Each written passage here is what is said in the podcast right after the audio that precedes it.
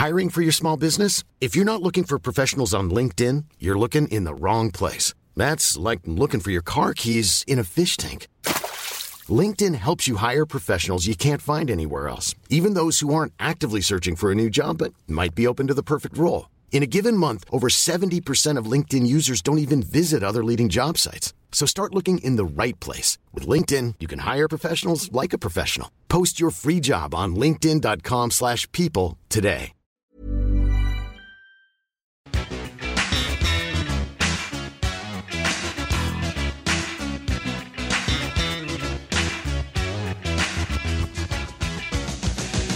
Hello and welcome back to Bundesliga for Beginners. Last weekend of the season this week, so a lot to fit in. Um, as always, I'm Jamie Smith. I'll be hosting along with Kev, who's from the EPL Roundtable, the same channel that we're on. Jim and John are with us as well to talk about all the action from the last weekend. Most of the drama down at the bottom of the league. It looked going into the last weekend that it would be Werder Bremen joining Paderborn in the second tier, but that's not what happened. Um, unbelievable scenes, really.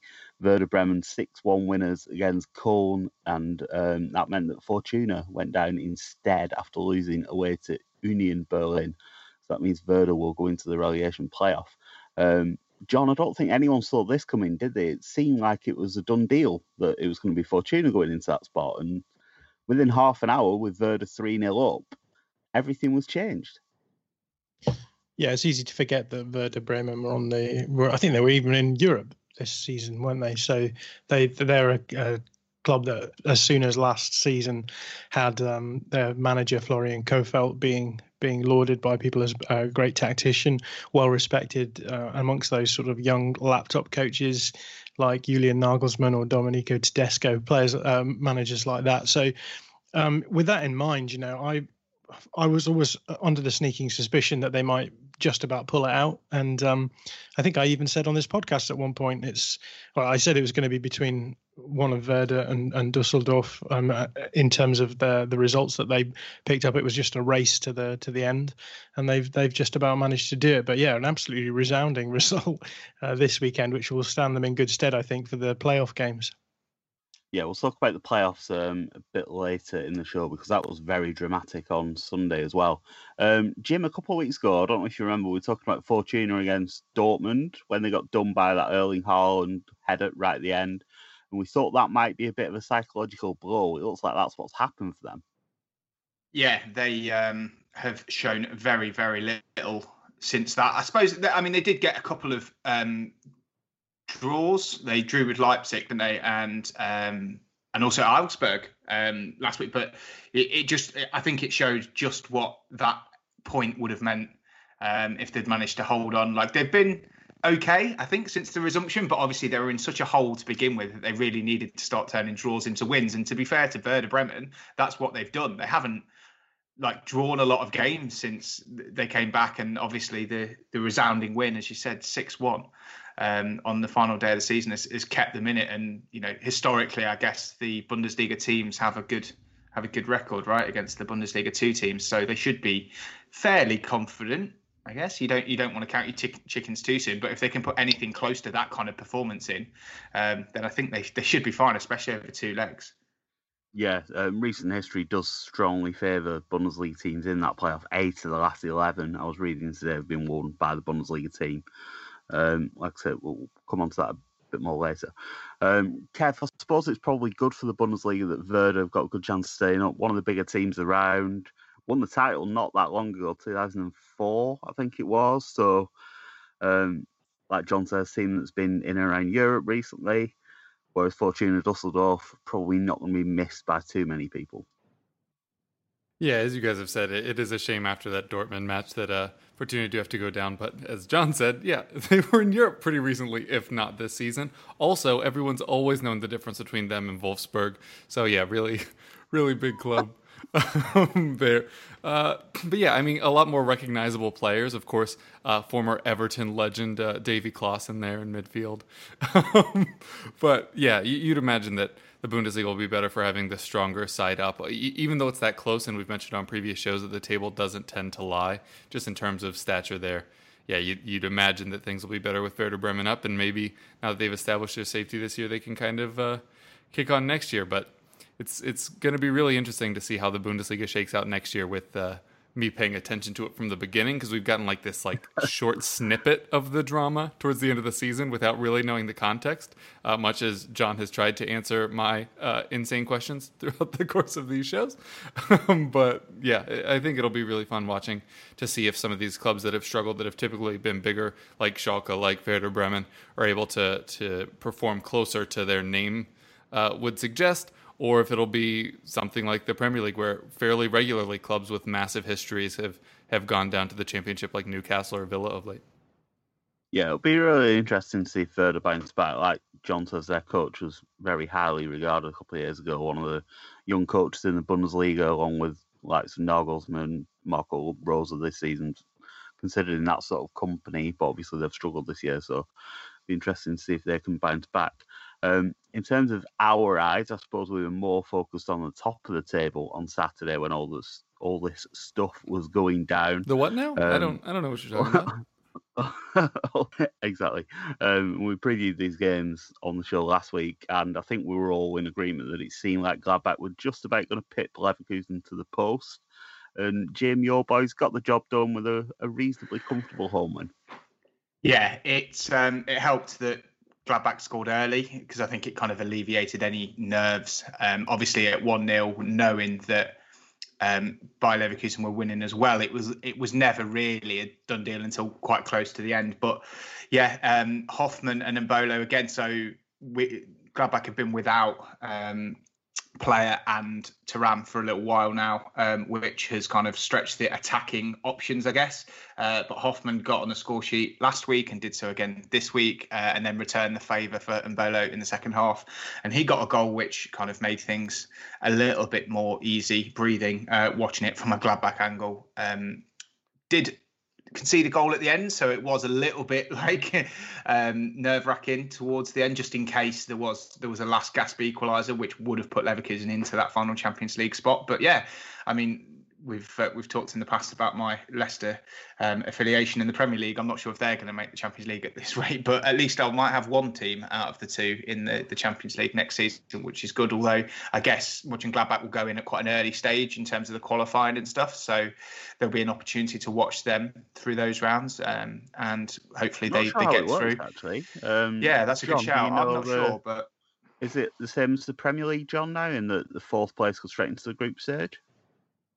I'm not sure with Germany because it was as recent as a couple of seasons ago where there was still a playoff um, that they had to go through to get to uh, the full Champions League.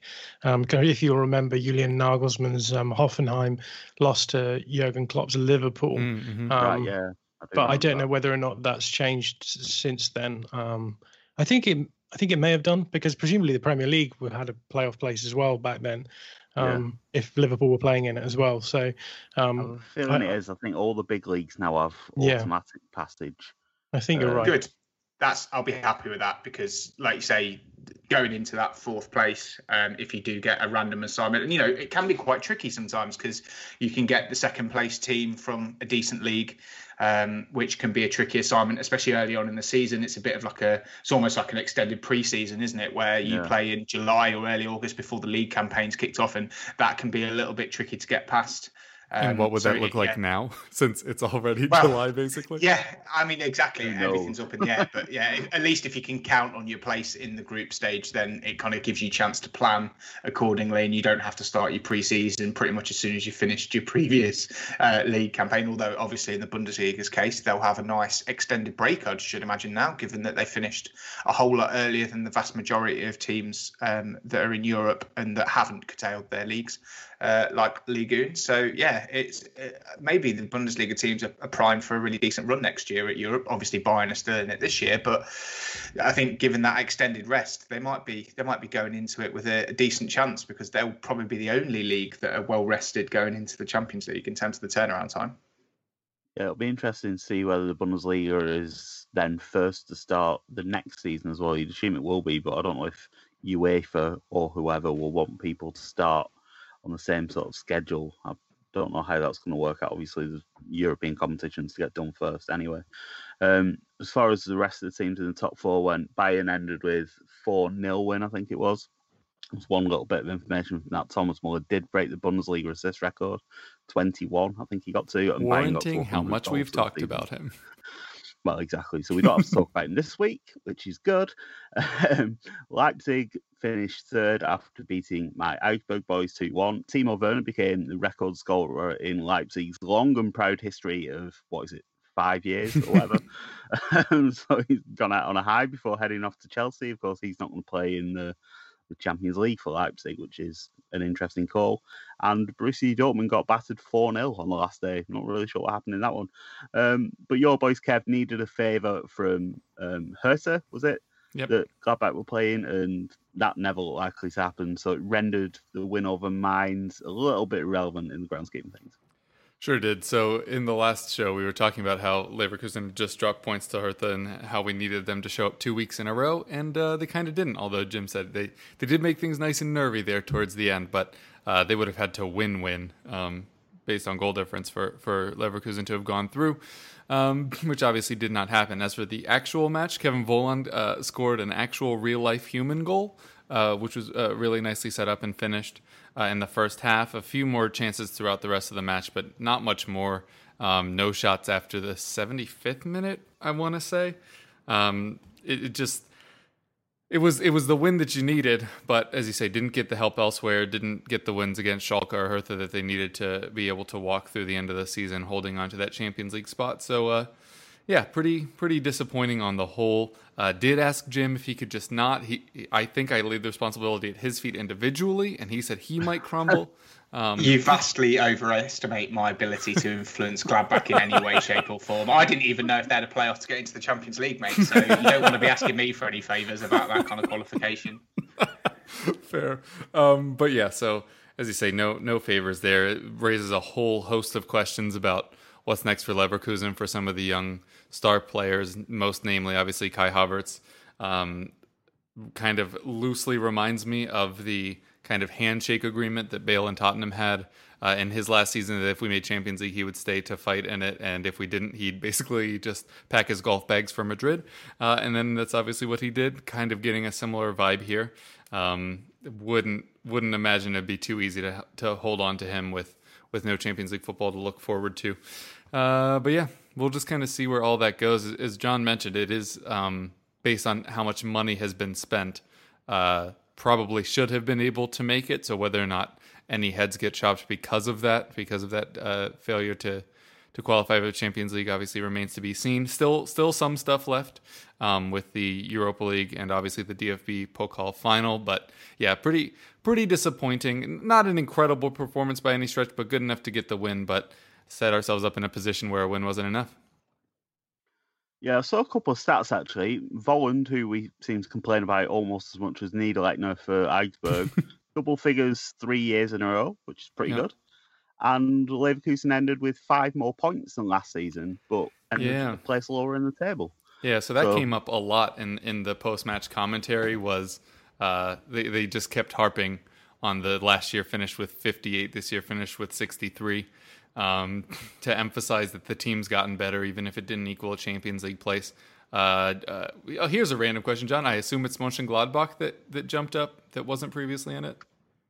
Yeah, I think that it's been them. It's, it's quite interesting actually looking at the the teams that have gone up because both RB Leipzig and um, Gladbach are the sort of smart teams. So the the the, the teams who haven't spent maybe quite as much um, money per salary and um, yeah, uh, it's, it's it's interesting to see that they've leapfrogged Leverkusen. In, in Gladbach's case, they're the the seventh team when it comes to um, salary, wage salary. So, um, yeah, it's it, it's interesting seeing the the way that they've um, that they've bro- broken their way in. So, um, I think it's something that we're um, it's something that we're um, looking at, particularly I think in in terms of um, with COVID nineteen that that it seems as though that a lot of the smart clubs are going to struggle to actually um, spend the sorts of money that they're used to being able to spend. So it, it, may be the case that actually in the next uh, couple of years, if we do see a global recession, teams like uh, Leipzig and, and Gladbach might lose a little bit of their edge when we're seeing mm. teams like Chelsea just being happy to spend um, a huge amount of, of money just because they are owned by an oligarch. I think it, that will change the, the outlook of what the top four is going to look like. Yeah. I was going to bring this up a, a bit later, actually, but since we're on Gladbach, I was reading this week that apparently they've already put in an offer of 25 million euros for the Ghent striker Jonathan David, mm. um, who's one of the hottest properties in Europe right now. Um, Jim, I don't know if that's like planning ahead for maybe Pléa or Thuram being snapped up or case of supplementing that attack. But it certainly seems like Gladbach still have some finances to, to rely on. I suppose being able to be back in the Champions League is a, a big help on that front. They'll be able to budget for that income as well. Yeah, I mean, it would be nice, I guess, if it was just squad um, bulking in terms of like the extra games and the, the quality needed. But you've got to think if, I mean, I, I don't have an in, intimate knowledge of Gladbach's finances, but I can imagine if you're spending that kind of money, which isn't, you know, a drop in the ocean, then there might well be a suspicion that somebody else from the forward line will move on, whether it be Embolo, Thuram, Pléa um, one of the three because I don't really see how you could keep everyone happy in that situation. Obviously, Embolo's been starting um, the last couple of weeks, but that's more kind of enforced by injury. Um, he wasn't. He was being used more as a, a, either a wide player or an impact sub. So um, it, it, it's going to be interesting to see. I mean, f- from my point of view, obviously adapting Gladbach at a fairly late stage of the season, it, it would be great if that Pléa and Thuram combination stayed um, for another season, particularly given how well they worked together in the last few weeks of the season and how impressive they've been. Um, it would be really good to see them both playing on the same team. But then again, it's perfectly understandable that there may be several clubs in Europe that have got eyes on those those players as well, especially if German clubs, because of the, the COVID nineteen and the impact on the finances, perhaps it makes it more makes them more susceptible to the likes of Premier League clubs picking up the the players that they would normally have, have turned down offers for. It might well be that everyone's asking price takes a step down um, if there's a there's a financial impact of that. So yeah, hopefully it, it stays everyone stays together as a unit because you don't want to see a team picked apart, especially when they're back on the top top table of Europe. But I suppose you can never really be sure, especially going into a, a season, you know, fourth, you, you've got a chance that you're going to get picked off a little bit, which would be a massive shame. I guess it's a situation that RB Leipzig are kind of facing a little bit as well with with um, with Timo Werner moving on. You know, they've got to find a replacement for his goals and hope that you know they don't they don't fall off that perch of, of top four teams next season as well. Yeah, Leipzig as well seem to be already moving in the market. I've seen that they were in for the Salzburg striker Hwang. I wonder how they found out about him yeah, um, obviously the scouting network has really caught trumps there. so yeah, I won't be surprised if, if that one went through. Um, I suppose Gladbach being in the Champions League makes it more likely in a way that these players will give it maybe another year, and it's it's so up in the air what's going to happen with the transfer market. We're not sure when the window's going to close. If teams going to have more time, that might mean that players stick around for longer. Even the Premier League, traditionally the league where there's the most financial muscle, that would be snapping up these players. I don't know if it's going to be teams spending that much money this summer. Maybe Chelsea, who have got, like you say, the oligarch owner and seemingly a limitless budget. Again, now the financial fair play seems to have been totally forgotten about. Um, but clubs like Arsenal don't seem to have any money. Liverpool have indicated they're not going to spend because how do you how do you furlough all your staff and then go out and spend a lot of money on players? It seems like a bit of a strange dichotomy. So, yeah, it's it's going to be really interesting. Yeah, um, Juventus. yeah, exactly. Um, we we talk about Havertz all the time, Kev. But what's what's your feeling on that situation? He seemed a bit non-committal. Ah, he go. That's my very unprofessional assumption. Um, he's just too prolific and good to be playing in the Europa League. I mean, I, I don't want to be denigrating like that. Obviously, a lot of really good players have played in the Europa League and have gone to teams that are in the Europa League, even if they previously have been at Champions League level clubs. But I think he was the player of the month last month.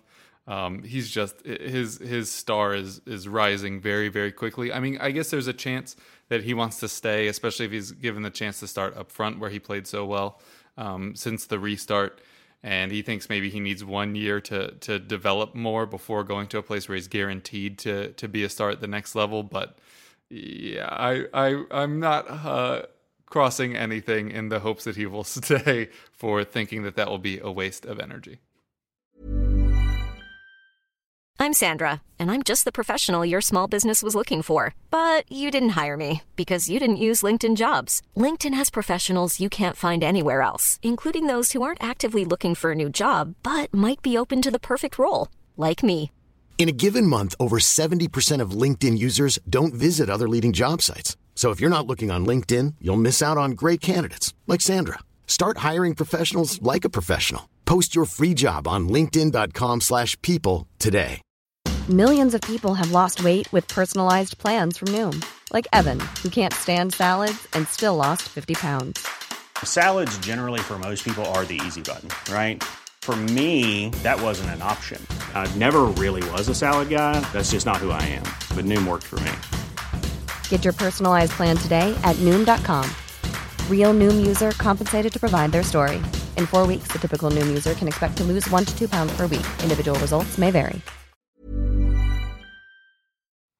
Fair enough. Let's move on to Freiburg then. um, massive results to end the season, John. 4 0 win, was it, at home? Mhm. Couldn't really ask for a better result to go into the, the off season. Yeah, I think it was just a real testament to the different seasons that Schalke and Freiburg have had. Really, I think Freiburg knew that they where they were going to finish. They they they could maybe have been overtaken uh, by by uh, I think it was maybe I can't remember who it was, but they, they were pretty close to um, uh, Frankfurt. I think it was could have overtaken them if they'd lost, but that was about it. And um, they knew they weren't in Europe, so it was I think for them a chance to just go out and enjoy um, uh, the the season that they've had. Um, and obviously for Schalke, it's potentially David Wagner's final game. Um, I didn't think Sch- Schalke played particularly badly. I just think that Freiburg were were just ruthlessly efficient and got everything done as they needed to, and um, uh, it was it was just nice to see um, the the Freiburg team sort of showing up for the last time as it will look.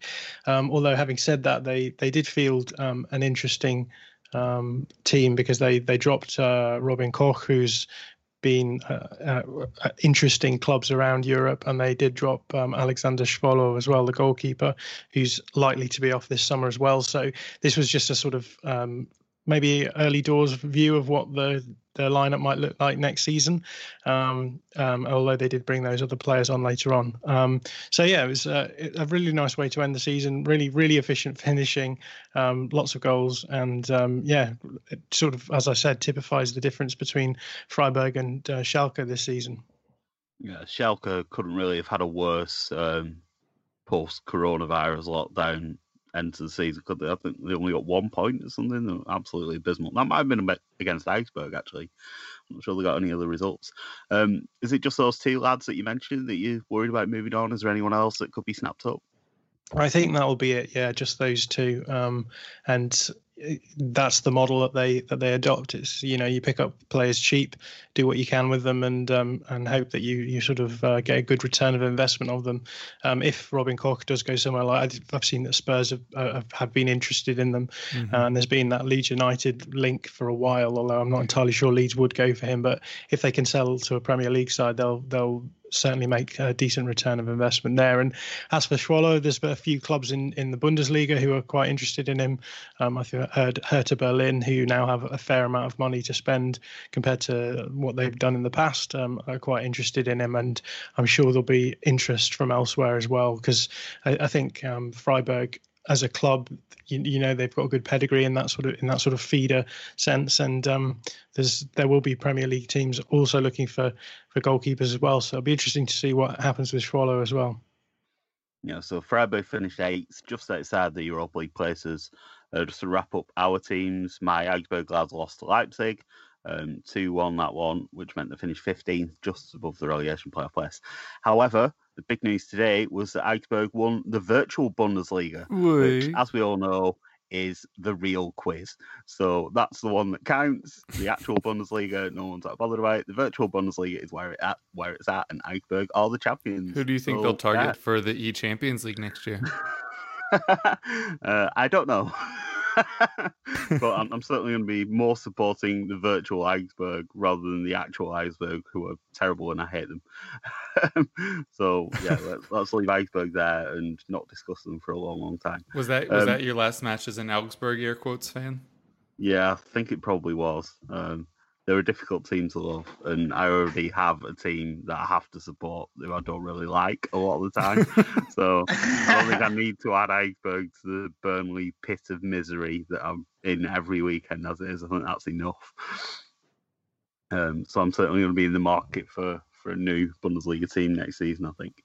Um, Kev, one of the things we wanted to talk about this week was uh, how Bundesliga clubs use their Twitter accounts. You noticed something yeah. about Leverkusen during the game. Yeah, so um, almost brought this up while we were talking about it, but so Leverkusen and a lot of German clubs, as we've talked before, I think on one show, uh, tend to have pretty um, lighthearted, jokey Twitter accounts, and some people take umbrage with that. Other people are largely fine with it. I'm sure younger fans find it very amusing to watch clubs banter back and forth, even though they're probably coming from different computers in the same room.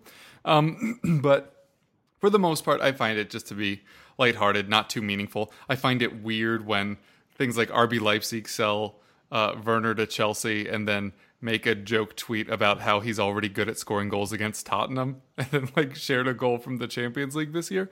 That's a little weird, but for the most part, find it pretty harmless and inoffensive. But I was really surprised that in the middle of a match that they were winning but weren't getting the result they needed um, in the Hertha uh, Gladbach match that they were doing joke tweets. They were retweeting fans of Hertha, trying to encourage them to get a goal. Did the same thing for the actual uh, Hertha account. Um, in the middle of it, somebody said, "Please win this match so that I can get a Champions League Diaby card and Ultimate Team next year." Like, why? Why are you engaging with that in the middle of a match that decides whether or not you get Champions League? And then when you don't, tweet out things like in a passive aggressive way about how you're gonna still have a chance in the Pokal and in the Europa League. It just seemed like a really weird time to do stuff like that. And obviously, in the Premier League, you won't get that much because of the fan blowback that you would get um, if your club missed out on the Champions League by two points because you didn't win either of your last two matches against teams that you should have beaten, and now you want to make a joke about FIFA, just seems like a really, really bad touch and like something that wouldn't happen in the Premier League. But I know we've talked about the social media accounts in the past, but would you guys have been surprised with that? Like, Jim, if all of a sudden Gladbach had started losing that match and they had been like, haha, lols, hope we don't blow Champions League, like, wouldn't that have touched a weird tone? Don't care. Doesn't matter. Like,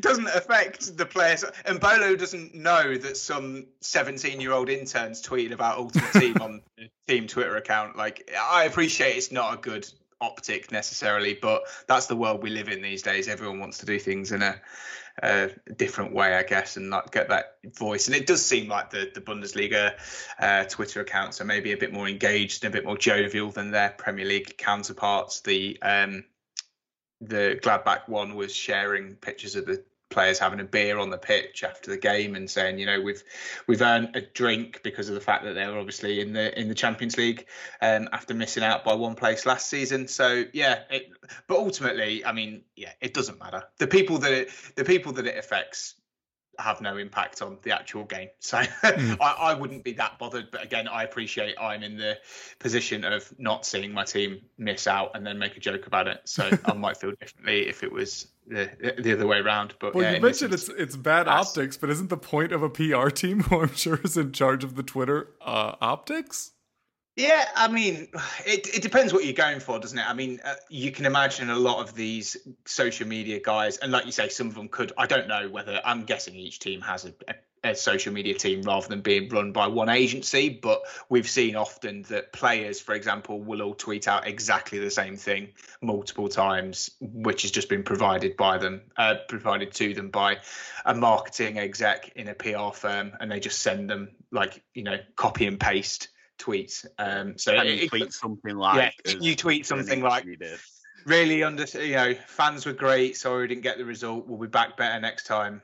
Fire emoji and then just log off and muscle um, emoji. So, yeah, fire. Yeah, all that stuff. I, I think we maybe put a bit too much stock on it in the terms of like it's just noise, isn't it? Like who Yeah. cares really? But I can appreciate it. It irks people, but the, the point is that I guess a lot of those teams will tr- almost not try to be divisive, but try and be more engaging through a little bit of controversy, like Yeah, retweeting exactly. other fans, things like that. It's trying like, yeah, it's trying. Yeah, all, all they care about is that they've got a tweet that goes quote unquote viral, right? Like something that gets liked and retweeted by enough people to to grow their again in quotes brand to the point where they they get a bigger reach for the stuff you know that actually matters to them further down the line so it's a it's a weird world we live in but by hook or by crook you know they're, they're going to go after those Yeah. um huge audiences and they don't have the the star power necessarily in the global marketing of like a Arsenal or Manchester United, Chelsea, Liverpool, etc., etc., where they're going to pick up fans naturally, uh, um, necessarily. So yeah, I guess they're just looking at it a slightly different way. Yeah, I wonder if um, obviously um, I don't speak German, so I don't know if it's the case or if they do this sort of banter on like the original club accounts in Germany, or if it's just in German, should I say, or if it's just something for for the English accounts. Obviously, we've heard that it's the same company that runs a lot of these accounts. Don't know how accurate that is. Um, I remember a couple of times actually when English club accounts have tried to do similar things and they've ended up having to apologise because English people apparently can't take a joke, and we have the stereotype about German people not having any sense of irony or humour. So uh, it's quite strange the way it works out. I mean, Kev raised this actually. We were talking about it before before we started recording. I was looking at some of the other teams, and I went straight to Schalke because they just lose every week. So I thought I'd have a look at what they were doing. Um, and they tweeted about six times during the match. Lost 4 0. Um, one was just a sad face with 2 0 as a half time score. They tweeted Waldschmidt 1 0, 2 0 to the hosts. Then the second half, they just tweeted wow, Waldschmidt again. And then full time 4 0. that was much more like an English Twitter account. Um, Whoever think- runs that isn't paid by the tweet, are they? They're just getting a flat fee no matter what they're tweeting. Now. exactly. I'd have just really- continually tweeted the gif of like the little teddy thing and the fire and just like holding his cup, like this is fine. Yeah, Like, yeah, just exactly. that over and over again. That, I think that just sums up their season, to be fair, doesn't it? Yeah, But yeah, Schalke's it's certainly uh, not chasing numbers. no, the only thing that's ever not. annoyed me with um, club social media, I support Burnley, and I think they still do it. They've got a habit when the other team scores of still tweeting "goal" in capital letters as if it's something to celebrate. Um, so it doesn't matter who scores; it gets the same reaction from Burnley's official Twitter. And fans have complained about this for years. Um, I appreciate it's a small thing, and I'm sure people listening who support clubs that have things much worse are like, this is the only thing that annoys you about your team. But yes, I am that petty. I hate it, and I wish they would stop. Um, Somebody needs a social media style guide where it's like, if opposition score, do this. If Yeah, we exactly. score, get out the caps lock. If not, don't do it. exactly. Uh, it's very annoying. Um, John, can you shed any light on on this club Twitter thing? Like, why is it that Bundesliga clubs seem to have this unique sort of voice? I think it goes back to the fact that there's there's a sort of paranoia amongst the Bundesliga that it's not as poss- uh, as popular as some of the other big clubs, um, and so a lot of those uh, English accounts are run by people in America who I think they see as being potential a potential audience, um, and so I, I I suspect that maybe American sports team accounts are a little bit more jokey than than perhaps English ones, uh, but I think it goes back to that. But for, for me, it's kind of easy because Freiburg, everything they do is so sort of cool that they just don't they just don't engage with anything like that. So um, I've I've not had to have my head in my hands, being like, "What on earth are you thinking?" but I do, I, do, I personally I don't like it. I think it's just sort of it's just a bit gimmicky. Uh, it's a bit It's a um, bit cringe. cheap. I think. So, yeah, it's a bit cheap, I think. Um, but I, I, I suspect that it, it all boils down to any publicity is good publicity, and if you can get people engaging with with your account, even if you're annoying people, I think the th- the thinking is that the people who like it are the people who aren't already watching it, and the people who don't like it are going to watch it anyway. So um, that sort of logic sort of governs the whole thing. This is the Yeah. thing with Twitter, though, isn't it? Like now that you get replies from people you follow to accounts that you don't follow. It's almost like engage at all costs because then you just see the original tweet anyway. So it's like like John says, it, all publicity is good publicity in that sense that all you need to do is get people replying to something, even if it's just telling the person posting it that they're a moron. Like a lot of their followers will then see that, and then yeah. that increases the reach and the engagement. Yeah, it's kind of interesting because I think some of the really big clubs, like when I was a, a proper football writer and I had to like look at club Twitter accounts all the time for the news and stuff. Your Barcelona's and your Real Madrid's, their Twitter presence is really dry. They don't really try and engage. They don't try and do banter because they've got enough pulling power that they don't really need to do that. People are probably going to follow those clubs anyway. They're famous enough. Um, so it seems like some of the Bundesliga clubs are maybe trying to make a name for themselves through Twitter output. The, the example I always think of is Roma, who probably got the best club Twitter in European football, if that's like an award. Um, theirs is incredibly good, very, very engaging. They come up with clever videos, got their own campaigns. So they came up with this campaign about um, missing children in that part of Italy that was very good. Um, so I think a lot of clubs are sort of trying to copy your Romas of the world. Um, Kev, so to wrap up the discussion, what would you rather see from a club Twitter account and this sort of thing? In in the situation that was currently happening, uh, probably well, yeah, silence. All that overall, just nothing. Just pretend it's not happening. yeah, or just talk about your match and don't don't dip into the Hertha fan base to, to discuss what's happening uh, outside of it. Um, yeah, like I said, I in, on the whole, I think it's largely fine. I, I think I'm I'm more on John's side of not loving it, but if it's what keeps people engaged, or if it is trying to get people in from outside audiences, which obviously, uh, well, I was going to say worked on us, but that's absolutely not why we started following the Bundesliga. But um, yeah, I, I, just think it's it's a bit gimmicky, I guess, as John was saying. And maybe I'm just fine with it in certain circumstances and not others. And maybe that's the issue is maybe they're just going to be like this all of the time. And so the, the times when it's kind of funny or, or genuinely funny, you just have to put that in one column to offset the ones like this where it's like, why would you do that? Um, but yeah, yeah. May, may, maybe pick your battles a little bit more there, German, English language Twitter accounts. yeah, it's difficult for me to have a strong opinion on it because again, like Burnley's is quite dry. They don't really go in for this kind of stuff. Um, presumably because they don't employ a Twitter person because that would cost money. but to move on to the next part of the show, the last thing we're going to talk about is the relegation playoff that we touched on at the start of the show. This will be like the end of the season. Um, so, John, can you just give us a quick overview of how it works? Um, this playoff situation, obviously, not all leagues work in this way, so it's quite different for a lot of people. Mm. Yeah, so as as we all know from the podcast so far, there's the, the third from bottom team in the Bundesliga is is in a relegation playoff, um, and it plays against the team that finishes third from top in the Bundesliga two, the Zweite Bundesliga, um, which um, yeah is this time around is going to be Heidenheim. There was quite an exciting game as you mentioned it um, today, where Heidenheim got beaten by Arminia Bielefeld, who are going to be up next season in the Bundesliga, along with uh, VfB Stuttgart. Um, if Heidenheim had won, they would have been guaranteed uh, the third place spot. They got hammered in, in that game by Arminia, which meant that Hamburger um, SV had um, the the chance to to actually steal their space in in the third place, where they ended up getting hammered. Uh, I can't remember what it was in the end. Was it five one? something. something five one. Yeah. yeah, yeah. They, um, there's a flurry of goals at the end, um, which really did for them. But yeah, so there will be what there will be is there there will be two legs between Heidenheim and uh, Werder Bremen, and um, they will be taking place on either side of the Pokal. So I think it's on the second and sixth of July, and the Pokal's on the fourth. Um, and it's like a it's like a playoff game in the championship, apart from um, the the semi final format is being used in the final. So it's two legs, um, and I, I can never remember whether or not the away goals um, count, but I don't think they do.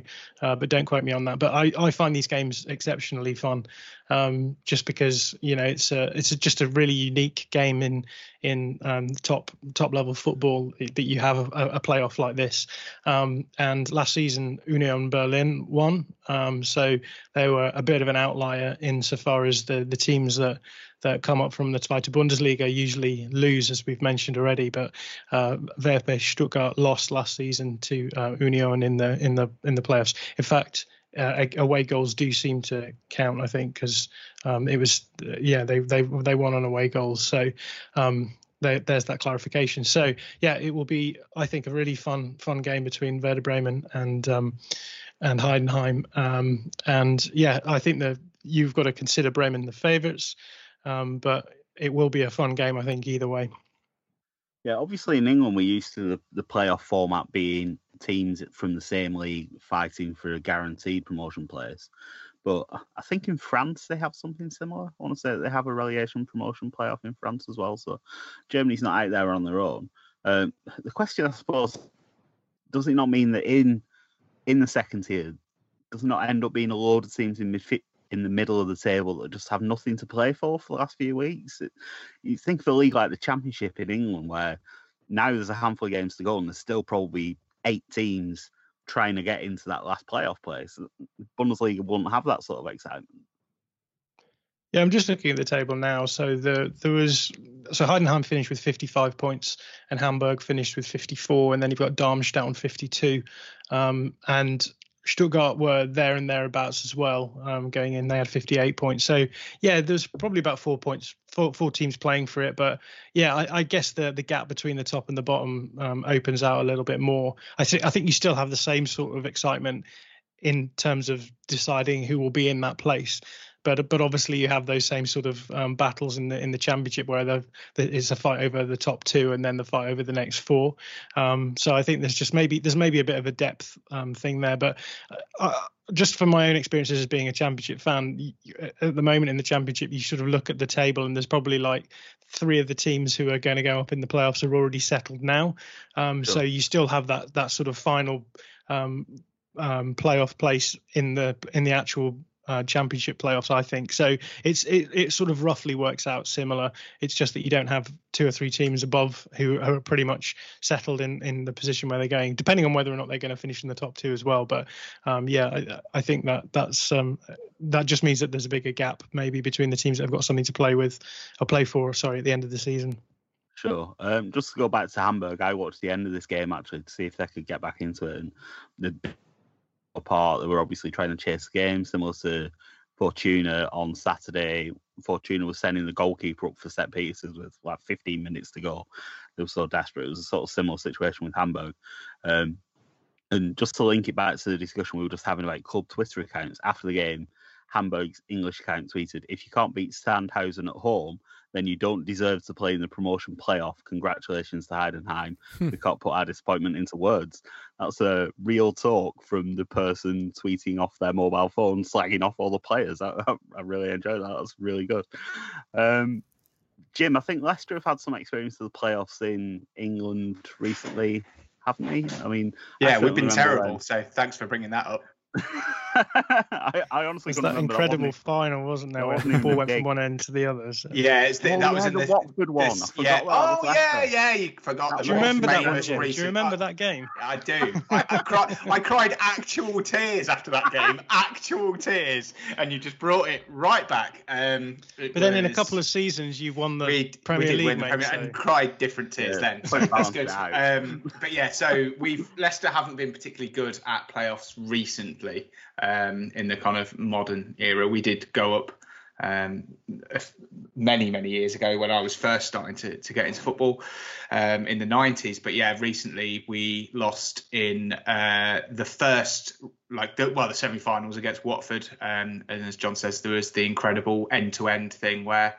Um, Leicester missed a penalty that would have put us through had the scores stayed like that, and we scored. And then Troy Deeney um, scored for Watford up the other end to pretty much put a, a nail in the coffin. So yeah, it's it's quite the ride, the playoffs. Um, it's I still think they're amazing in terms of like the excitement that they generate at the end of every season. I don't think you can beat, especially like the semi-finals and stuff. Sometimes the finals can yeah. be a little bit dry because really there's so, there's so much, much yeah. yeah. there's so much on the line. Like you know, th- they get touted as the hundred million plus game every year, which is you know it just the, the cost just well the money on on the line spirals out of control. But we've seen some absolutely amazing two-legged playoff games um, in the Championship and League One, particularly.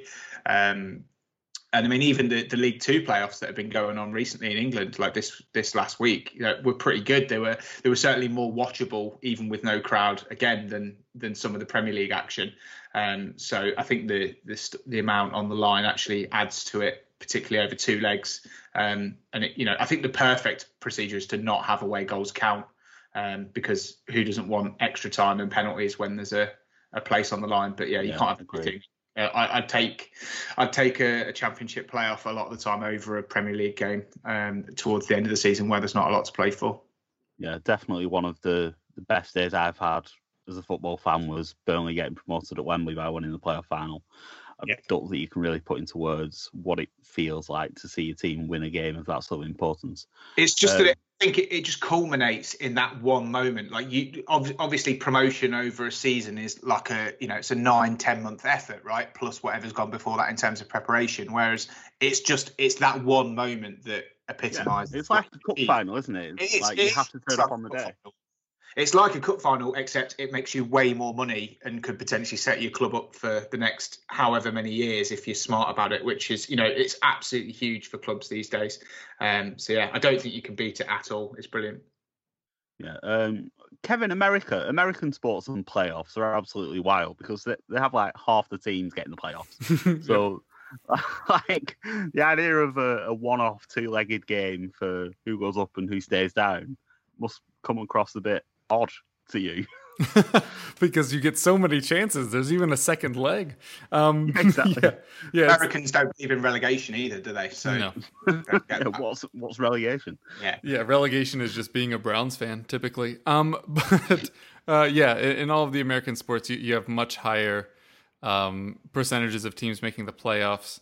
Um, I think the NFL for a while was just 12, but I think that's increased, and now they're talking about increasing it again. So, uh, yeah, it definitely keeps the interest um, from more fan bases way longer. Like we were just saying, the the Bundesliga two came down to just about four teams, but obviously this is the very late stages of the season. If, you kind of mapped a 16 game NFL season against um, a German uh, football one, but yeah, it, it is definitely different. I I like the the bracket style. Obviously, in the states, in, in collegiate sports, you have uh, in football you have the championship playoff uh, now, and in basketball, which is the one that everybody uh, well, I'm not going to assume for everyone, uh, but college basketball has March Madness, which is a 64 team bracket.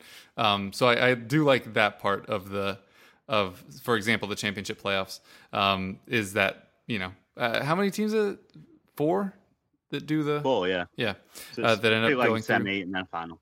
Yeah, yeah. So I, I definitely like that part, and uh, it's all two legs except the final one, right? So yeah, it's interesting that it kind of changes format midway through, but I I always find playoffs really exciting, and if anything, despite those like small differences, I think it's a, a more comfortable viewing experience for me where. Uh, each match matters in and of itself rather than as part of like a, a massively accumulated points tally. Um, obviously, comfortable with both now, but I, I really do enjoy the playoffs for that aspect of the like win or go home mentality. Yeah.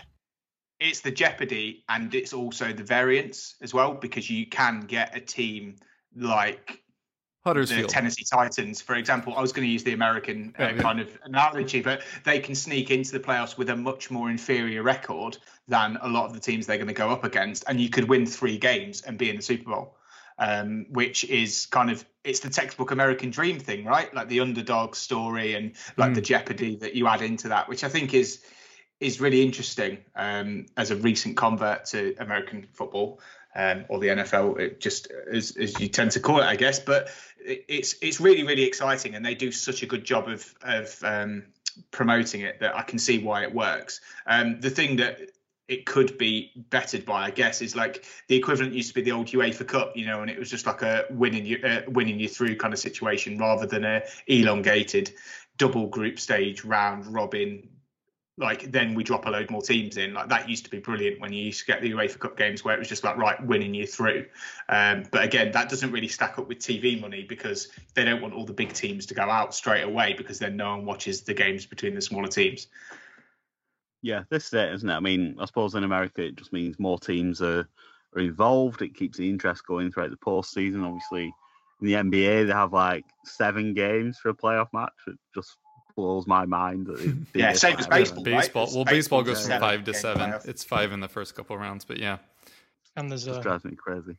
there's a special game now at the beginning, isn't there, where you can sometimes yeah Oh, the oh yeah, of- the the best wild one, card yeah. play-in game. yeah Yeah, yeah exactly. really, really burned my Pirates there, who are one of the biggest proponents of adding it, so they'd have a better chance of getting into the playoffs. and then the first three years of the thing, we would have gotten into the regular playoffs, and in two of them, we lost in the play-in game. So Kev, That- I've got I've got to say this, right? Yeah. Are you a supporter of every single Spurs version that exists in sports? Because you've picked a Bundesliga team that have missed the play, uh, missed the Champions League. the playoffs. Yep, yep, yep. Yeah. You seem to have a baseball team that do exactly the same Mhm, mhm. after advocating for a way that was going to be easier for them to get in.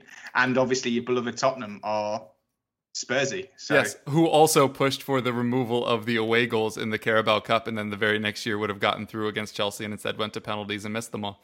Yeah, it happens a lot to me, It should but I, actually be campaigning on Twitter to not have you support them, really, shouldn't there? be? there seems to be a correlation between the way that this goes. yeah, the English language Tottenham account is going to start taking some swipes at me.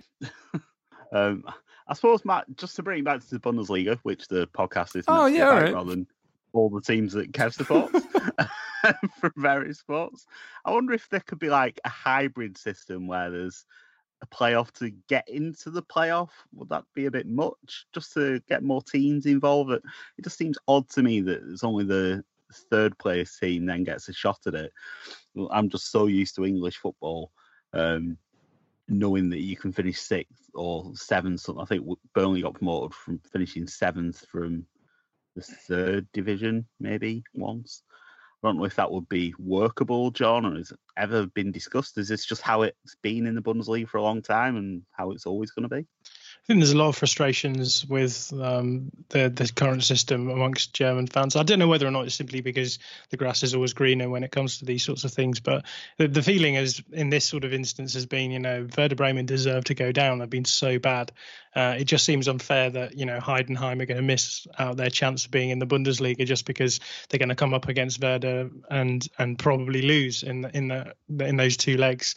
Um, but I, I don't know. I, I kind of go both ways, and I quite like it because I I, I get the best of both worlds. Right, I I, I support a championship side, and Yeah, despite the fact that Leeds have never never won a playoff final uh, in in both championship and League One, um, I, I still do love the the, the playoff system, and it, it does give a really, like you say, it does give a really uh, interesting angle to the end of the of the season there. But I think this does too, and we've seen we've seen that the the notion of a sort of playoff for a relegation side is quite fun as well, where you know a team can they can get out of the relegation zone proper, but then they're still in in with a chance of going down, and I quite like that as well. So maybe I'm just being selfish on this, but I quite like it.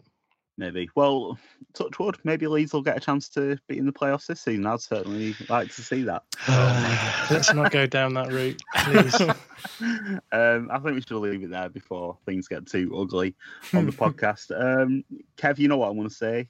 You're going to offend the listeners this time or try and get off with them? What's the- Ma- Maybe the I'm supposed to this time? find the, the middle ground this week. Um, listeners exist, and I am appreciative of that fact. If you would like to be one of those people, you can subscribe. Which you already are because you're hearing this. Oh, correct. So, kind of preaching to the choir here. Um, but what lovely singing voices you have. I can't not make it weird. What is wrong with me? But anyway, uh, you can go to Spotify or iTunes and subscribe or follow it, either of them. Also via ACAST, who pushes this very show out, as well as the rest of the EPL Roundtable shows, which are at EPL Roundtable and at Championship Pod. If you want to hear more things like uh, how Leeds' win against Fulham probably means that they're going up, which John might resent me more for saying than Jamie saying they might fall to the playoff uh, because of jinxing stuff.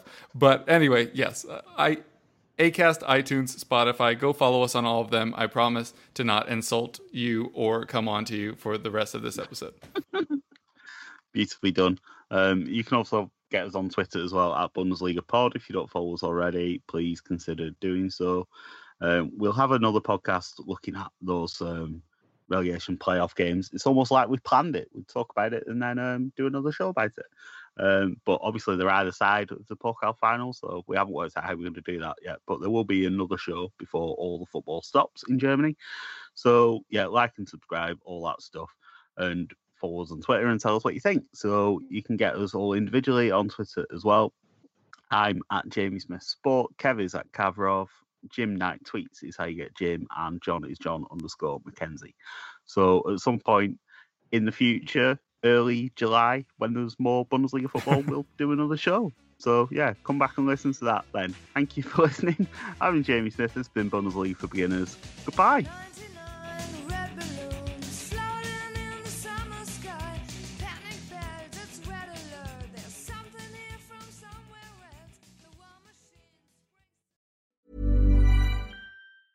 Normally, being a little extra might be a bit much, but not when it comes to healthcare. That's why United Healthcare's Health Protector Guard fixed indemnity insurance plans, underwritten by Golden Rule Insurance Company, supplement your primary plan so you manage out of pocket costs. Learn more at uhone.com.